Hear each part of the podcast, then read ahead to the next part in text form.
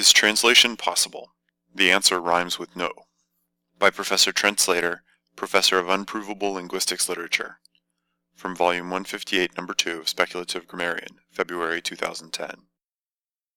While translation studies continues to grow as a field, with benefits being felt not only in applied linguistics, but also in the world at large, one obvious fact continues to be overlooked.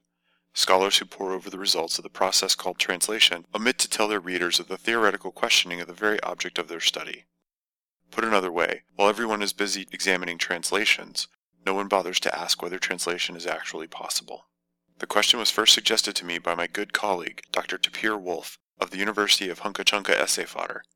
His hypothesis, translated from the original language of Hochili, was as follows. Since different languages use different words to describe things, they must be describing different things. The world I perceive will therefore differ from the world you perceive. Since we inhabit differently mutually exclusive worlds, communication between them is impossible. In order to unpack this convincing statement, we must provide concrete examples. After all, we do not want to find ourselves in the place where we have a theory which is not backed up with firm, authoritative evidence. Let us begin, then, with a well-known example. In English, we often separate out the names of an animal from the name of meat derived from it. Hence, while farmers raise pigs, we eat pork, bacon, sausages, and scratchings. Similarly, while a Scottish farmer may own a sheep, he will make mutton pies. The latter distinction is not present in French.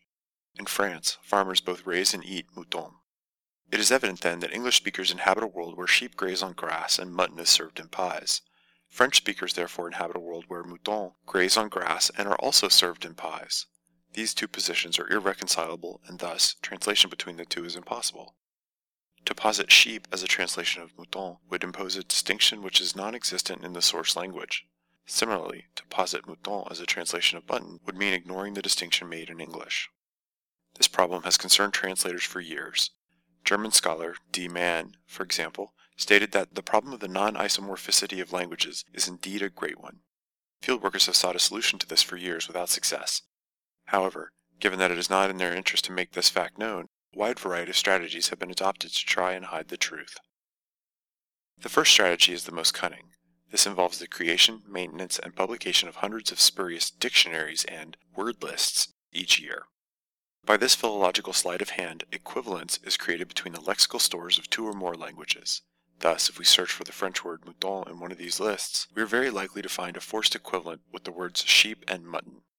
The very fact that two equivalents are posited for a single word should be enough to dissuade this practice, but sadly, it is not. The problems associated with this strategy cause workers to adopt an alternative strategy, that of displacement. In this strategy, the goal of translation shifts from being the creation of equivalents, however artificial, to the creation of a new document to serve some purpose. It is the pseudo-pragmatic parabolic pretense that is used as the justification of Skopos theory, the theory that holds that translation is not primarily linguistic but goal-oriented. Thus, rather than translators being paid to find a linguistic equivalent, which is impossible, they're paid to prepare a text based on the source text, which fulfills the purpose given by the client or end user. Obviously, this reduces translation to a mere profession. It also extends the limits of translation so far as to allow definitions of the practice that are well outside the scope of this essay. Since Skopos theory would insist that translation is possible by the mere fact that it exists, nothing more need to be said. In conclusion, the evidence is clear. Translation is utterly impossible. It is unthinkable to reconcile divergent realities.